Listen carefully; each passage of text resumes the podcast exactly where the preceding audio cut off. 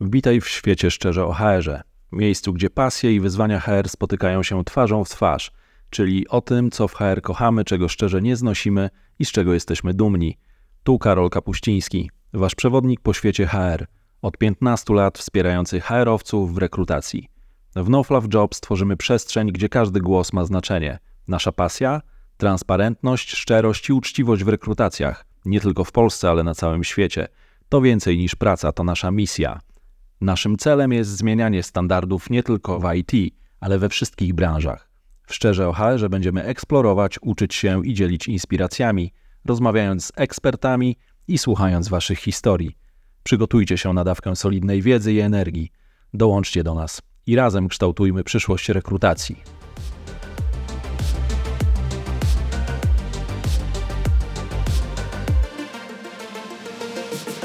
Cześć, tu Karol z Jobs. Witam Was w kolejnym odcinku podcastu Szczerze o HR-ze.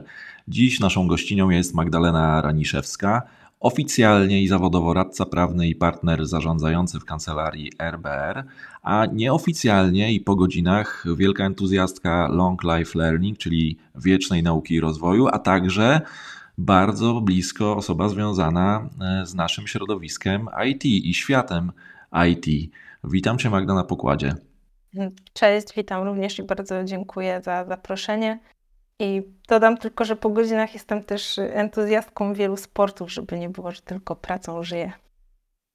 To work-life balance też dzisiaj na pewno będzie, bo będziemy rozmawiać o szansach i zagrożeniach, jakie płyną z rozwoju sztucznej inteligencji, szczególnie w świecie HR-owym, ale też bardziej ogólnie, ale tradycyjnie zaczynamy od naszych pytań, które zadajemy każdemu naszemu gościowi, każdej gościni. Więc po pierwsze, Magda, pytanie do ciebie. Co szczerze kochasz w HR? HR najbardziej to kocham ludzi. I dlatego HR są mi szczególnie bliskie, bo pracując z biznesem bardzo często mm, to właśnie HR y, menadżerowie są tymi, którzy przychodzą z różnymi problemami i zawsze są jakby otwarci na szukanie rozwiązań. E, więc e, te rozwiązania to nie tylko wiadomo prawo pracy, ale ogólnie rozwiązania, które są, służą biznesowi, więc to jest zawsze taka, mm, taki obszar działań, który jest e, dla mnie szczególnie przyjemny. No, jeśli myślisz o ciągłym rozwoju, to faktycznie obcowanie z wieloma ludźmi pomaga w tym, więc nie dziwię się, że tego, tego też w HR szukasz i to można znaleźć. A czy jest coś, czego w HR nie znosisz? No, słuchaj, zdecydowanie nie znoszę takiego, mm, nie znoszę mocne słowo, ale nie lubię takiego zamknięcia i, i braku jakiejś takiej otwartości na ludzi i na zmiany. Uważam, że biznes musi się rozwijać, razem z nim rozwijać muszą się ludzie, więc to jest też to, czego unikam w swojej działalności, czyli e, unikam takiego doradztwa na zasadzie nie da się. Jakby zawsze szukam rozwiązania, żeby się dało, wiadomo, bezpiecznie, ale jednak e, w kierunku nieblokującym, więc te, tego samego jakby bym oczekiwała z drugiej strony takiej otwartości na zmiany. Okej, okay, dzięki. A na koniec bardzo y, szerokie pytanie o szerokim spektrum. Z czego jesteś dumna? Czego jestem dumna? Wiesz co, jestem na pewno dumna z mojego zespołu. Pracuję z bardzo fajnymi ludźmi, którzy też, tak jak ja, są otwarci i, i mają otwarte głowy i fajnie pracują, pracują z biznesem. E, klientów, z którymi pracujemy, bo to też e, jakby zajęło czasu, żeby dojść do tego momentu, mm, kiedy wiemy już, e, z kim mamy wspólne wartości i z kim chcemy pracować. Z inicjatyw, które robimy, między innymi mamy taką mm, fajną community, nam się zbudowało wokół inicjatywy Legal Free City, której NoFluff jest zresztą partnerem. I, I z tego, że przychodzą tam ludzie, którzy właśnie są bardzo chętni do wymiany myśli, do zderzenia swoich doświadczeń, do rozmowy, więc w sumie sporo tego jest. Dziękuję, dziękuję bardzo za te wszystkie odpowiedzi. Przechodząc już powoli do tematu naszego dzisiejszego spotkania i naszej rozmowy, czyli do AI, ty zajmujesz się prawem, więc wydawałoby się, że jest to rzecz dość odległa od IT, a jednak y, widać Twoje bardzo silne zainteresowanie IT i ostatnio właśnie w szczególności AI. E, z czego to wynika? Mm, tak, no to wynika y, z naszej specjalizacji. My właśnie mm, specjalizujemy się w prawie nowych technologii i pracujemy z tymi klientami technologicznymi, głównie z software house'ami. E, I to jest też związane z takim moim, jak, o czym na początku wspomniałeś, głodem wiedzy. Ja generalnie uważam, że żeby dobrze doradzać biznesowi, to ja najpierw muszę dobrze zrozumieć, jak pracuje, jakby, jakie są jego bolączki, co może się wysypać, co trzeba zabezpieczyć, e, ale też z czym się na co dzień mierzy, więc e, to moje zainteresowanie za tym poszło szereg jakby szkoleń i to w obie strony, czyli zarówno sprawa dla IT, jak i z IT dla prawników, bo też chciałam jakby zrozumieć chociaż takie zupełnie podstawy programowania, żeby też e, rozumieć ten język, rozumieć, co właściwie w tych umowach tak negocjujemy i dlaczego to jest ważne. A że jakby lubię też tak prywatnie te nowe technologie, lubię być z tym na bieżąco, no to wiadomo, że teraz też moje zainteresowanie powędrowało w kierunku AI, no bo no, korzystanie z niego jest już tak wszechobecne, że no, nie mogło być inaczej. Okej. Okay. No to na, na, pewno poznanie biznesu pomaga w tym, żeby doradzać, a faktycznie w środowisku IT e, kwestie prawne e, są kluczowe, choćby prawa autorskie, więc myślę, że jest tam spora, spora część rzeczy do zagospodarowania. Ale idąc dalej w kierunku AI, skoro już wiemy, że, że jest Ci to bliskie, to nie byłbym sobą, gdybym nie zapytał, o to, jakie Twoim zdaniem zagrożenia e, z AI e, są związane, jakie możemy już obserwować. Cytując e, tekst z raportu Światowego Forum Ekonomicznego, eksperci wskazują, że cyberbezpieczeństwo, w tym zagrożenia związane z AI, jako jedno z dziesięciu głównych zagrożeń w połączeniu z inflacją i wymuszaną migracją, to są największe zagrożenia w najbliższym czasie, w najbliższych latach.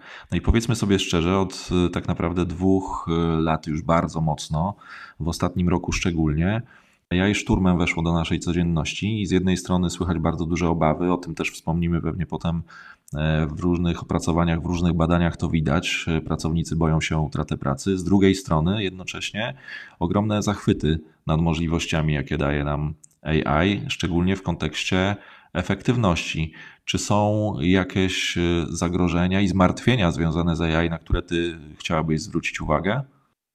Mm, tak, wiesz co, no ja jestem zwolennikiem takiego świadomego podejścia, czyli korzystajmy, no bo wiadomo, jeżeli to może nam pomóc, a może naprawdę pomóc y, przyspieszyć, wyeliminować takie powtarzalne i proste zadania i tym samym zrobić przestrzeń na te nowe, bardziej e, wymagające, ale róbmy to świadomie, czyli ze świadomością też ograniczeń i zagrożeń, no bo nie można jakby udawać, że ich nie ma.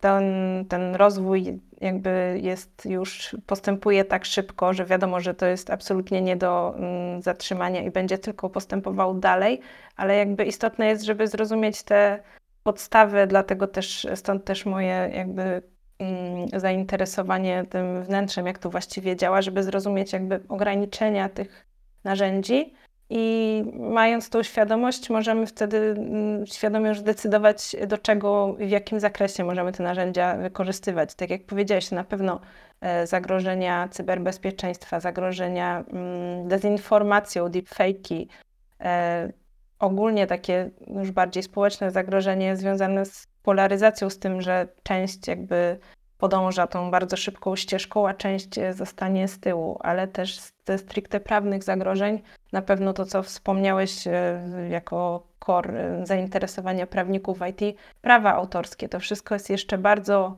mm, nieuregulowane, jakby trwają w tle prace nad, choćby w Unii nad AI Actem, wszyscy to mm, zaczynają już widzieć, E, potrzebę uregulowania tego jak najbardziej, natomiast to już się dzieje, no i wraz z takim dynamicznym e, rozwojem i wzrostem użytkowników generatywnej sztucznej inteligencji pojawia się bardzo dużo pytań o prawa do, do tego outputu, czyim właściwie utworem jest to, co ta generatywna sztuczna inteligencja nam wyprodukuje, ale też o prawa mm, twórców, na których ona się uczy, e, o same prompty, czy one może są w jakiś sposób chronione, no bo wraz z, z nowym zawodem, prompt engineeringiem, te prompty naprawdę bywają e, bardzo złożone i same w sobie już są twórcze, więc cały obszar e, praw autorskich zdecydowanie. Dalej mm, zagrożenia związane z privacy i z ochroną danych, to w kontekście HR-ów myślę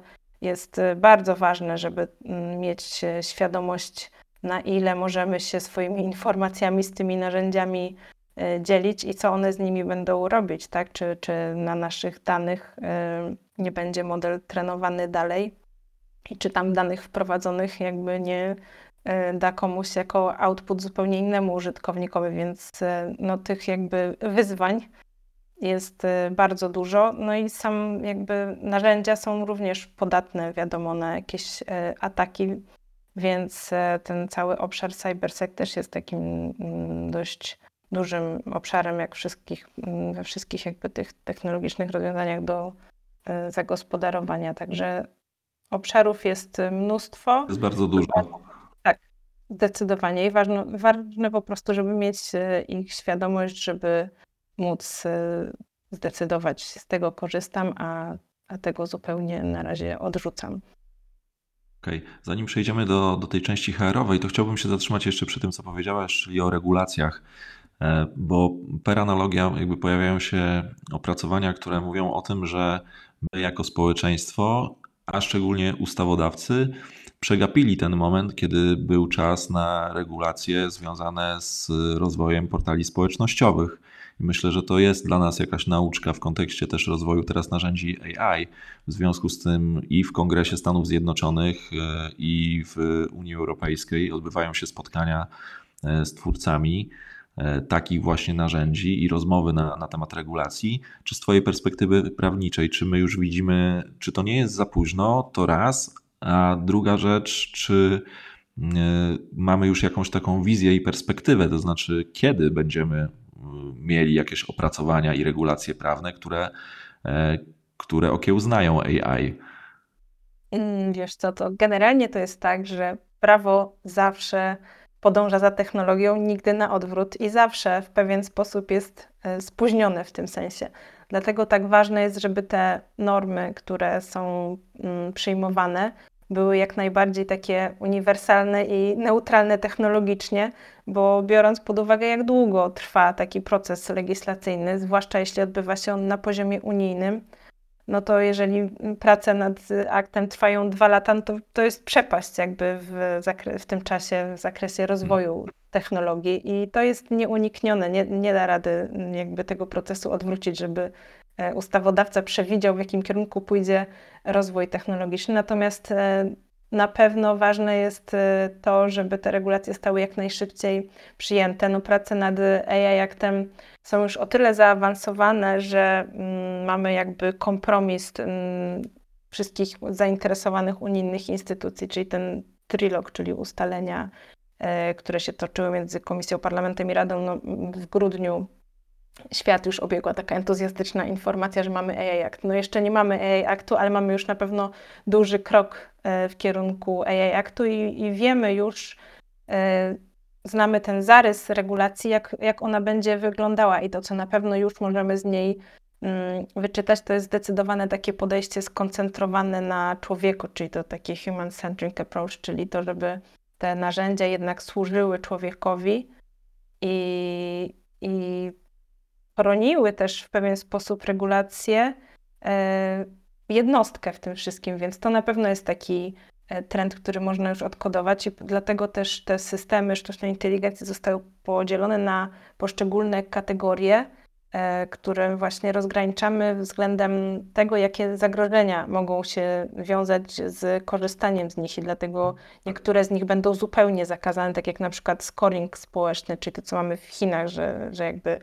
państwo tutaj nadaje punkty obywatelom na podstawie ich y, aktywności, które są jakby pro bądź nie państwowe, no to tego typu systemy w Unii będą zakazane, będą, mm, część z nich będzie jakby tymi systemami wysokiego ryzyka i tu po prostu obowiązki będą e, dużo większe. No, na- dużo, dużo uwagi jest poświęcone tym modelom e, podstawowym i to na pewno jakby jest też związane z tym dynamicznym rozwojem narzędzi typu e, te duże modele językowe, jak ten, na którym zbudowany jest e, ChatGPT. Więc e, widać, że kierunek jest taki, żeby jakoś zabezpieczyć e, w tym wszystkim jednostkę, zapewnić jej tą e, ochronę. I z drugiej strony szuka się no, balansu, żeby wiadomo, nie ograniczać tego rozwoju, żeby Unia nie została w tyle. Więc no nie, No to jest, to, pewno. no, nie jest to proste. Na pewno nie jest to proste, natomiast y, bardzo gładko przeszliśmy do tej części ludzkiej, czyli de facto też HR-owej i rekrutacyjnej, i rozwojowej.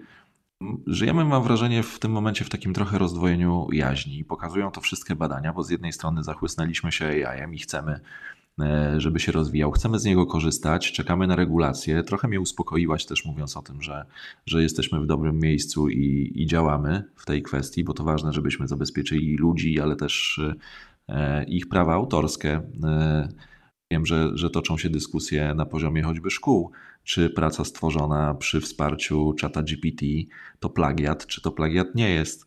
E, Więc tu pewnie dużo takich dyskusji się pojawi, ale widać po stronie ludzi, a szczególnie pracowników e, konkretnie, badania EY pokazują, że powszechne wdrożenie innowacyjnych e, rozwiązań wzbudza niepokój aż u 71% pracowników, natomiast aż 67% pracowników osobiście naciska na wdrożenie sztucznej inteligencji w swojej organizacji i uważa, że jest jej za mało i mogłaby usprawniać pracę. Podobnie jest w ogromnym badaniu Microsoftu Work Trend Index, które mówi o tym, że 49% ma obawy, a aż 71% pracowników chce delegować AI swoje bieżące, najprostsze zadania.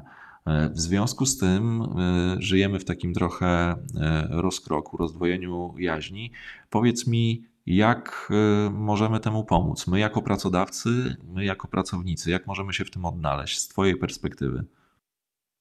No tak, zdecydowanie stało się takim buzzwordem, no jakby tak jak wcześniej wszyscy rozmawiali, nie wiem, buzzwordem były krypto czy NFT, teraz wszyscy, wszyscy mówią o AI. Wiele osób już korzysta, ale tak naprawdę mm, nie tak wiele rozumie. No i wiadomo, boimy się tego, czego nie znamy, czego nie rozumiemy, więc tu jak najbardziej y, rozumiem. I no to, co można właśnie zrobić, co trzeba właściwie zrobić, to jest zwiększać świadomość e, użytkowników, czyli generalnie szkolenia.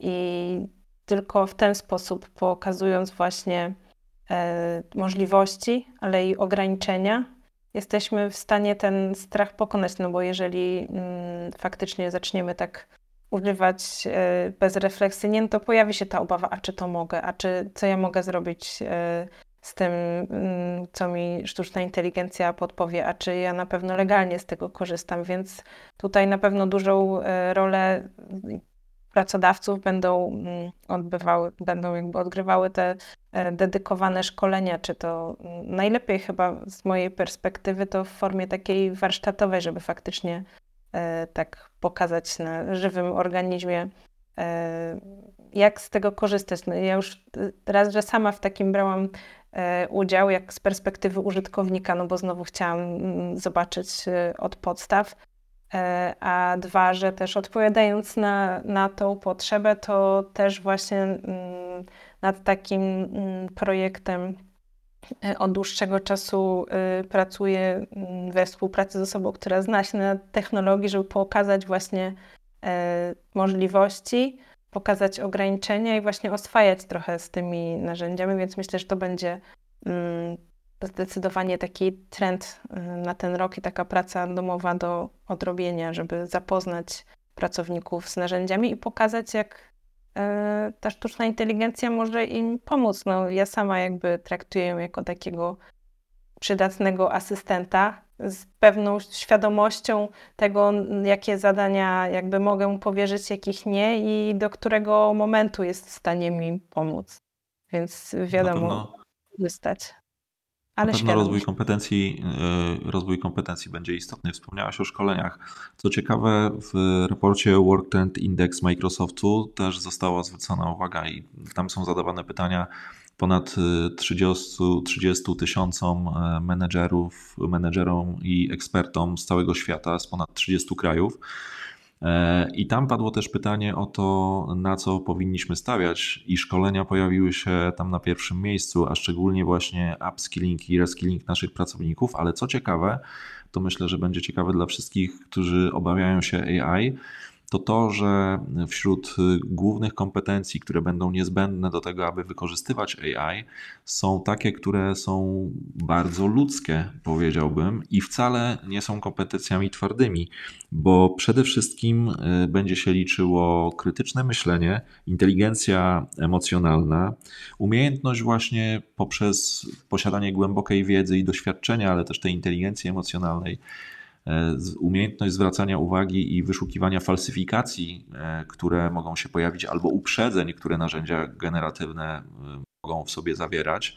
W związku z tym, myślę, że to jest taki kierunek, na który warto, aby pracodawcy zwrócili uwagę, a to też jest bardzo pozytywna informacja dla, dla wszystkich ludzi, bo jednak okazuje się, że kształceni ludzie z doświadczeniem, z kompetencjami miękkimi będą niezwykle potrzebni, aby efektywnie zarządzać e, AI i wspierać biznesy. Ale wspomniałaś o tym też, że e, możemy już teraz wykorzystywać AI do, do różnych zadań. Czy mogłabyś nam podać jakieś e, przykłady, ze, czy ze swojej firmy, czy od firm, z którymi pracujesz, do czego już w tej chwili wykorzystują AI w HR i w rekrutacji? Mm, jasne, mogę podać, żeby, żeby jakby zostać na tym podwórku, które nas wspólnie interesuje, to mogę podać przykłady y, zastosowania przez HR w IT właśnie, bo jest mm, zastosowanie bardzo szerokie i tak naprawdę w toku całego tego employee life cycle są mm, możliwości zaimplementowania e, tych rozwiązań, żeby ta praca była jak najbardziej efektywna i, i zautomatyzowana tam, gdzie jest to możliwe, a żeby uwagę pracowników móc przekierować na te właśnie obszary, gdzie te umiejętności miękkie są kluczowe i gdzie już jakby robot nas nie zastąpi. Więc chociażby na przykładzie od początku, idąc na przykładzie rekrutacji, to mm, dzięki tym narzędziom możemy stworzyć takie ciekawe, przykuwające uwagę mm, ogłoszenie o pracę, podkreślając chociażby to, co wyróżnia daną ofertę wśród innych, jakby poprzez porównanie. Tak? Sztuczna inteligencja może analizować, porównywać i wyciągać wnioski z ogromnej ilości danych, więc to jest ta przewaga, że na tej podstawie możemy zrobić coś, co będzie faktycznie się wyróżniało. Dalej może opisać e, wymagania względem takiego idealnego kandydata na podstawie zadań, jakie będą w opisie tego stanowiska. Może porównać e, jakby umiejętności podane w CV danego kandydata z treścią ogłoszenia i tutaj nam zidentyfikować tych najbardziej odpowiednich. Oczywiście z tym disclaimerem, żeby jakby nie wyrzucać tam danych osobowych, muszę to jakby w tym momencie już powiedzieć a propos świadomego korzystania, ale jakby wklejając chociażby fragment ten, który tyczy się dotychczasowego doświadczenia zawodowego i poddając analizie, czy on zgadza się z tym, czego my szukamy może do tak wytypowanych kandydatów przygotować nam e, pytania na rozmowę, chociażby wyłapując to, co mm, na przykład informacje, które w CV zabrakło, a które były w naszym pierwotnym opisie. Może nam pomóc wygenerować wiadomości do kandydata, takie spersonalizowane na podstawie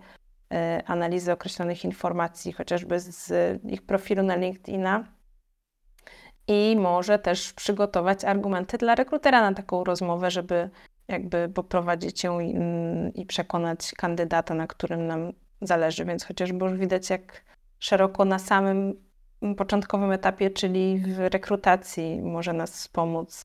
Dalej, jak już znajdziemy tego idealnego pracownika, no to no, mogę powiedzieć po sobie, ale jakby tym bardziej w dużych organizacjach dobre wdrożenie pracownika trwa. I teraz, e, gdyby zamiast tego wszystkiego, co zawsze musimy na początku przekazać, móc sobie zbudować takiego wewnętrznego, firmowego e, chatbota do onboardingu, który przejdzie mm, z takim nowym pracownikiem przez wszystkie pytania, które no, są w pewien sposób powtarzalne. A co więcej, jeżeli już nauczymy go naszych mm, zasad prowadzenia projektów, organizacji pracy, mm, obiegu dokumentów, narzędzi, zasad komunikacji, no to znowu to może być super narzędzie też i dla tych, którzy już w organizacji są i dzięki temu e, mogliby sobie tą wiedzę jakby odświeżać i nie, mu, nie musieć jakby mm, zgłaszać się z takimi pytaniami e, do zespołów HR, tylko rozwiać te wątpliwości na początku. Mm, idąc dalej, Czyli tak szkole... naprawdę, Tak. czyli tak naprawdę AI jako twój buddies y, podczas onboardingu, ale wszedłem ci w słowo, bo chciałem jeszcze wrócić do y, samej rekrutacji. Magda, wspomniałaś Mhm. o, o właśnie o rekrutacji, o selekcji kandydatów, o tym, że AI może nam pomóc ich zweryfikować. Ja mam tutaj tylko jedną obawę w tym, bo to, jakby to jest kolejne narzędzie. Oczywiście korzystamy już z chatbotów, voicebotów, e, korzystamy z ATS-ów powszechnie, więc y, kandydaci wypełniają formularze aplikacyjne. Ale ja pamiętam jeszcze czasy, gdzie jednak kluczowa zawsze była, by- było spotkanie i rozmowa z kandydatem. I prawdę mówiąc, jako taki y, trochę starszy pokoleniowo y, rekruter, myślę sobie, że y, warto zwrócić uwagę na to, żeby te narzędzia nam nie, nie przyćmiły jednak tego, tej części takiej mm, bardzo ludzkiej w rekrutacji. Bo ja wychodzę z założenia, że mimo wszystko kompetencje są bardzo istotne, bo szukamy jednak po hiring briefie kandydata, który będzie dla nas najbardziej odpowiedni w kontekście kompetencji, których poszukujemy jako firma, ale ostatecznie, jeśli będziemy mieli dwóch podobnych do siebie, to myślę, że kluczowe będą, będą rzeczy miękkie, to znaczy, czy nadajemy na wspólnych falach, czy wyznajemy podobne wartości, czy, czy to jest osoba dopasowana do naszego zespołu. Czy nie obawiasz się, że jest tu pewna furtka i, i pewien kierunek, który może być zagrożeniem, gdzie pójdziemy w taką totalną merytokrację i, i wykluczymy kontakt bezpośredni z kandydatem na, nie wiem, pierwszych dwóch czy trzech etapach, a będziemy go tylko przepytywać i egzaminować, a AI będzie nam wypluwało e, takie tabelkowe dane. E, Zdecydowanie i tu jest e, pełna zgoda z Tobą, dlatego to, co ja na samym początku powiedziałam, żeby go traktować jako asystenta, a nie kogoś, kto zastąpi rekrutera, bo ja osobiście absolutnie za każdym razem rekrutuję, że tak powiem, chemią, czyli muszę się spotkać z daną osobą i zobaczyć, czy ona po prostu będzie pasowała do zespołu, czy ma takie same wartości. I to jest coś, w czym absolutnie e, maszyna nas e, nie wyręczy i nie powinna wręcz. Więc e, ja traktuję te narzędzia komplementarnie do właśnie odblokowania czasu rekrutera, żeby miał czas na więcej spotkań z ludźmi, a żeby mógł ominąć ten taki wstępny etap analityczny, taki techniczny bardziej. Natomiast takiej rozmowy face to face to absolutnie nic nie zastąpi i nie powinno, więc tutaj e, pełna zgoda i to w zasadzie dotyczy się każdego zastosowania narzędzia. Jakby Dlatego ja, szczerze mówiąc, nie podzielam, już tak e, mała dygresja, nie podzielam tych obaw, że AI zabierze nam pracę, jakby, bo to nie jest jakiś osobny twór, który przyjdzie i zabierze nam pracę dosłownie. Natomiast na pewno ci, którzy będą umieli się posługiwać tymi narzędziami, zyskają tą przewagę nad tymi, którzy z nich nie korzystają, dlatego że właśnie będą mogli pracować y, efektywniej, ale jakby osobiście jestem również y, no, jakby zdecydowanie fanką y, podejścia mm, AI moim asystentem, a nie Mhm. jakby To jeszcze zanim przejdziemy, przejdziemy do, Mhm. do kolejnych tematów, bo wiem, że masz jeszcze sporo przykładów, gdzie ten AI asystentem może być, to to jest ciekawe, co powiedziałaś, bo faktycznie pojawiają się takie zagrożenia, że będą nam ginęły niektóre zawody i część raportów podaje na przykład, że to będzie zawód kasjera choćby. Widzimy już po rozwoju e, takich sklepów jak Żabka Nano, że faktycznie być może to jest, jest kierunek. Mówi się o taksówkarzach, o telemarketerach, których sztuczna inteligencja zastępuje i to do tego stopnia dobrze, że czasem ciężko jest rozpoznać, czy dzwoni do ciebie bot, czy, czy prawdziwy telemarketer.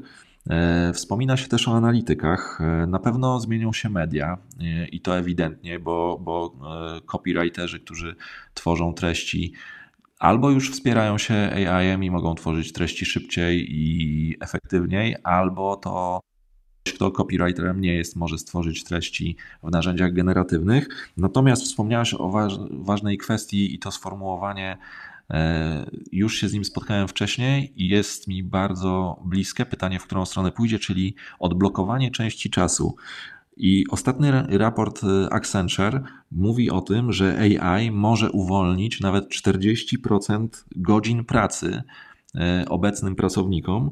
Co za tym idzie, będą mogli zająć się bardziej produktywnymi rzeczami, e, albo zadbać o work-life balance, albo po prostu będzie im się pracowało wygodniej. Jednocześnie Accenture mówi o tym, że w najbliższych latach zainwestuje w rozwój zespołu AI i to ogromne pieniądze, bo aż 3 miliardy dolarów w rozwój zespołu i narzędzi, a zwiększenie zatrudnienia w Accenture w obszarze AI urośnie aż do 80 tysięcy pracowników, co jest po prostu niebotyczną kwotą. I teraz, dlaczego o tym mówię? moje pytanie, mm, skoro odblokujemy ten czas, to czy ludzie stracą pracę, czy faktycznie po prostu uważasz, będzie im się pracowało lżej, odnajdą więcej sensu w tej pracy? Może, bo oba, dlaczego o to pytam? Myślę sobie o tym, że żyjemy w czasach y, totalnego konsumpcjonizmu, gdzie jednym z głównych KPI-ów każdego biznesu jest wzrost. I teraz zastanawiam się, czy my będziemy pracować lżej, czy będziemy pracować z AI jeszcze ciężej, ale z asystentem. Wiesz co, tu, znowu jest kluczowe to, o czym też e, mówiłeś i to też e, wynikało z raportu Future of Jobs, czyli że najważniejsze będzie tak naprawdę umiejętne połączenie tych kompetencji miękkich i twardych i same te mm, suche kompetencje zawodowe nie wystarczą. To, co ma człowiek, czego nie ma maszyna, to jest empatia, więc nawet w niektórych z tych e, zawodów, które wymieniłeś, też bym powiedziała, że no nie w stu procentach e, jakby zostaną wyparte, no bo są e, takie momenty, w których jednak ten no, człowiek dostrzeże coś, czego maszyna nie dostrzeże, dlatego że jest człowiekiem, więc to po pierwsze. Po drugie, ten upskilling, no tu jest właśnie ta elastyczność, o której mówiliśmy na początku, jako no, niezbędna umiejętność dostosowania się do dynamiki tego, co jest na rynku, czyli dzięki temu, że odblokujemy czas na powtarzalnych czynnościach. No ja osobiście dla mnie takie powtarzalne czynności są takim powolnym zabójstwem, bo jak się nie rozwijasz, możesz się szybko wypalić, więc ja postrzegam to jako y, możliwość y, pozbycia się tych takich nudnych, powtarzalnych zadań, zautomatyzowania, a dzięki temu rozwoju w kierunku tego, co nas e, interesuje, więc e, ja byłabym za takim wykorzystaniem tych narzędzi, które pozwoli nam uwolnić ten czas i zaoszczędzony z jednej strony poświęcić na rozwój, a z drugiej na właśnie na możliwość zachowania tego balansu dzięki temu. Więc to jest ja bym się... też ciekawe, Mhm. Jest też ciekawe w kontekście, o czym mówisz a propos jeszcze balansu, że w tym badaniu, o którym już dzisiaj kilkukrotnie wspominałem, czyli Work Trend Index Microsoftu, tam zostały wymienione główne powody odejść pracowników e, z pracy i na pierwszych dwóch miejscach, co ciekawe, albo jeszcze inaczej zacznę, żeby było ciekawiej, na siódmym dopiero miejscu jest brak podwyżki albo brak możliwości rozwoju e, w danej organizacji, za to na pierwszych dwóch miejscach odpowiednio po 24% E, e, udziału mają te odpowiedzi. 24% pracowników odchodzi ze względu na samopoczucie i potrzebę zadbania o zdrowie psychiczne, i na drugim miejscu o potrzebę lepszego work-life balance i zadbanie o równowagę między życiem zawodowym i, i prywatnym. I faktycznie to, o czym mówisz, jeśli AI może pomóc w tym, aby praca nie była monotonna, aby była wykonywana przyjemniej, lepiej, i da nam większy work-life balance, no to w tym aspekcie AI bardzo mocno odpowiada na przyczyny odejść naszych pracowników, więc zakładam, że jest tu duże pole do popisu dla nas.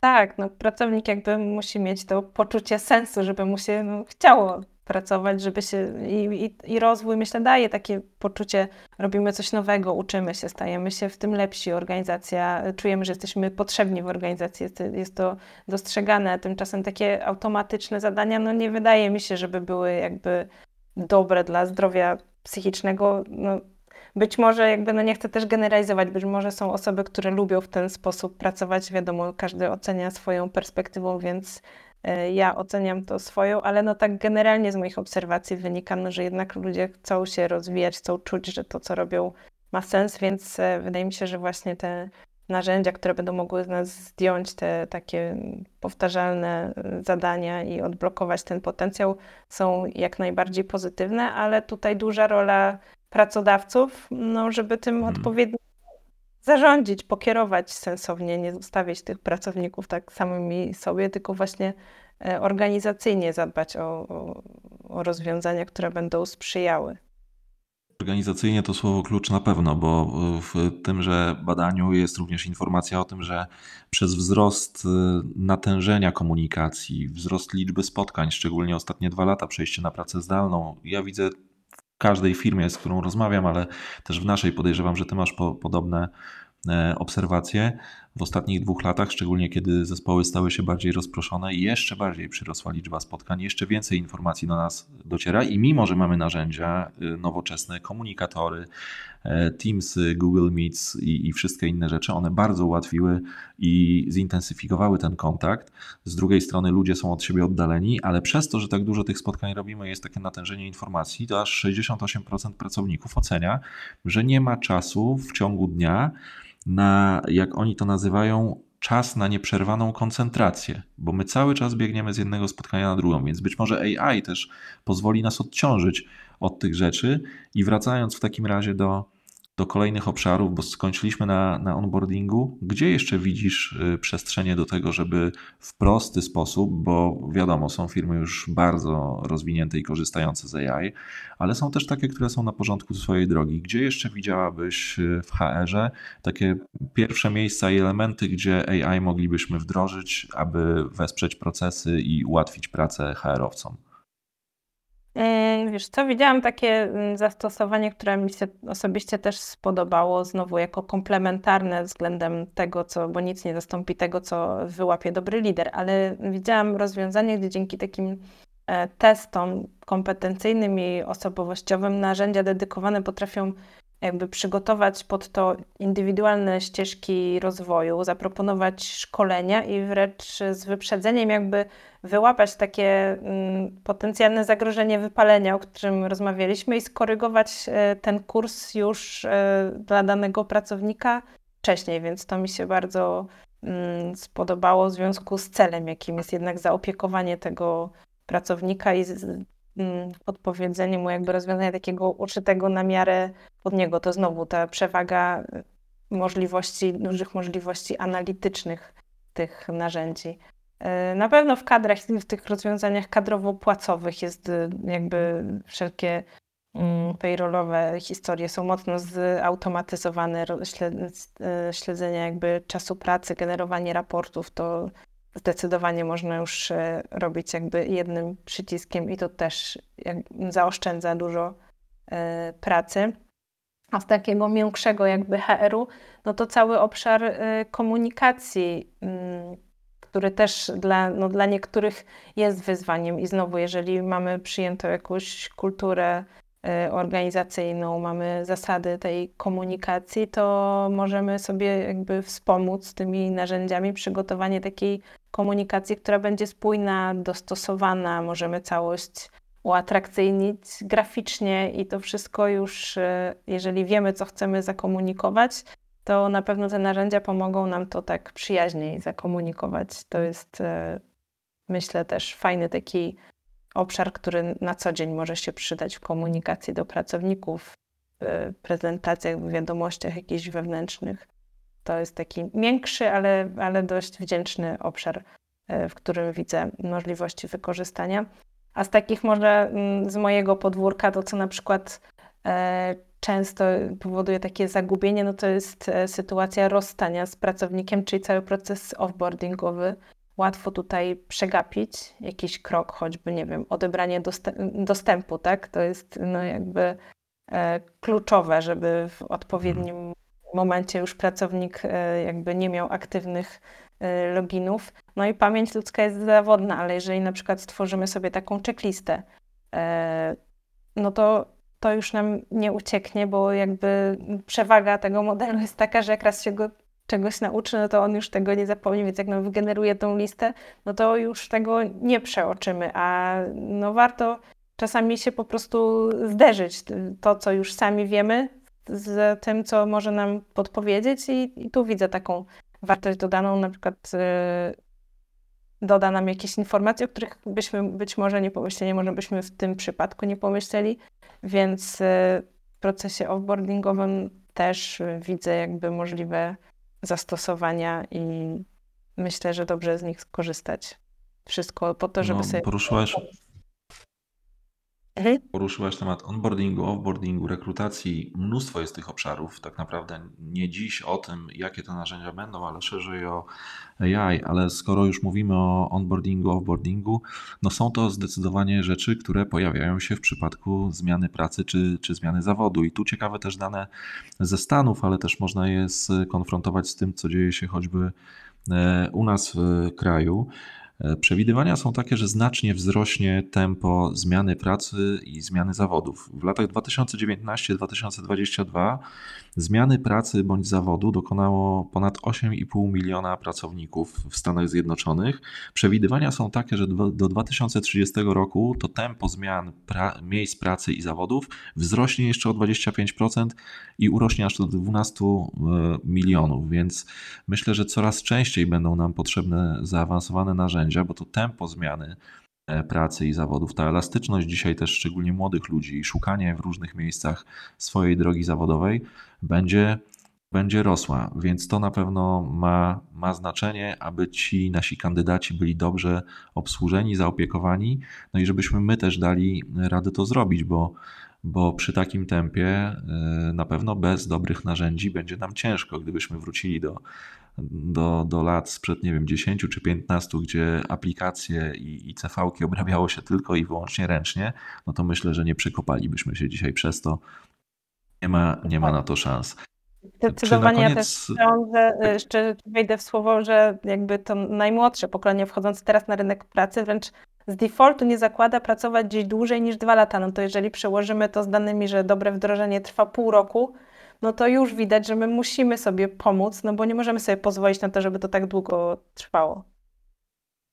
No myślę, że to jest wielka strata też dla organizacji. Ja mówiąc jestem w dużej opozycji do tego, żeby, żeby zmieniać pracę. Wiem, że często to jest najprostsza droga, albo zazwyczaj jest to najprostsza droga do tego, żeby eskalować swoje wynagrodzenie. Natomiast z drugiej strony mm, myślę, że i dla pracownika, i dla pracodawcy często to jest y, bardzo przykry moment, bo, bo z jednej strony my jako pracodawca dużo już zainwestowaliśmy w takiego człowieka i chcielibyśmy, żeby żeby był w tym miejscu i pomagał nam się rozwijać. I, I ja nawet bym się pokusił o stwierdzenie, że te 24 miesiące to jest taki czas, kiedy już naprawdę dobrze poznaliśmy organizację i możemy w pełni wykorzystać swoje skille. E, No ale jeśli organizacja nie daje możliwości rozwoju, no to niestety, ale stracimy takich ludzi, więc mam nadzieję, że ten trend chociaż odrobinę będziemy w stanie, w stanie zmienić, ale mamy też jeszcze na, na zupełnie innym biegunie kwestie takie, to już tak optymistycznie, powoli kończąc nasz odcinek, mamy jednak demografię i mamy starzejące się społeczeństwo, więc to też nie jest tak, że wszyscy ci, którzy wieszczą dzisiaj i myślą, że stracą pracę ze względu na, na AI, powinni się bardzo tego obawiać, bo my jednak jesteśmy w ciągłym niedoborze pracowników. Czy ty widzisz to podobnie?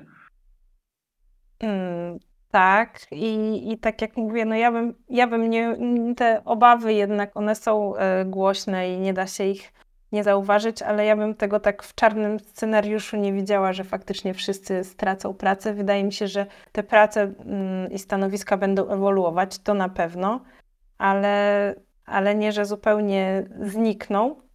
Yy, Natomiast no, warto dlatego właśnie mm, być świadomym możliwości, ale i ograniczeń, bo może to też te obawy trochę jakby złagodzi. Ja sama jakby e, jestem, jest ta strona Will AI Take My Job, no i prawnicy również tam są, żeby nie było, ale no jakby wiedząc już e, do jakiego stopnia te narzędzia mogą mi pomóc, a gdzie zupełnie się wysypują, no to ja na przykład jestem spokojna, bo e, no, w mojej pracy kluczowe jest e, doradztwo, jakby zarząd chce czuć się bezpiecznie i ostatecznie chce wiedzieć, czy może, czy nie może zrobić jakiś ruch, znać ograniczenia, ale potrzebuje też tej empatii, zrozumienia, gdzie są te obawy. No i to jest coś, w czym maszyny nas nie zastąpią.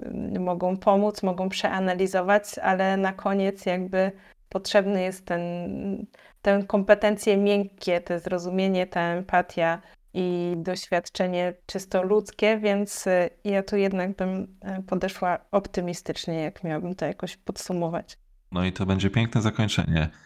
Była z nami Magda Raniszewska z kancelarii RBR, bardzo blisko świata IT, a jednocześnie znająca się na prawie, regulacjach prawnych i tym wszystkim, co wokół IT i wokół technologii się dzieje. Magda, bardzo dziękuję Ci za to spotkanie. Ja również bardzo dziękuję za zaproszenie i rozmowę. A do wszystkich słuchaczy, konkludując, nie przejmujcie się tak bardzo rozwojem AI. Jak widać, nasza rozmowa pokazuje, że oczywiście są zagrożenia, jest ich całkiem sporo, ale jednocześnie na ten czynnik ludzki nadal w biznesie jest niezbędny i będzie. A mam nadzieję, że AI nie tylko dostarczy Wam narzędzi i rozwiązań, które spowodują, że Wasza praca będzie prostsza, e, łatwiejsza, przyjemniejsza i będziecie mieli więcej czasu na rozwój, o którym też mówiła Magda w naszym podcaście, ale że po prostu y, dobrze zagospodarujecie ten czas, pomyślicie o swoim rozwoju, o upskillingu, o reskillingu. Biznes to ciągła zmiana, AI jest jedną z nich, więc nie bójmy się tego, tylko przyjmujmy kolejne wyzwania. Dziękuję Wam bardzo za dzisiaj. Zapraszam Was do komentowania, do zgłaszania tematów, do sugestii a propos gości, a my widzimy się już niedługo w kolejnym odcinku. Do zobaczenia. Karol Kapuściński.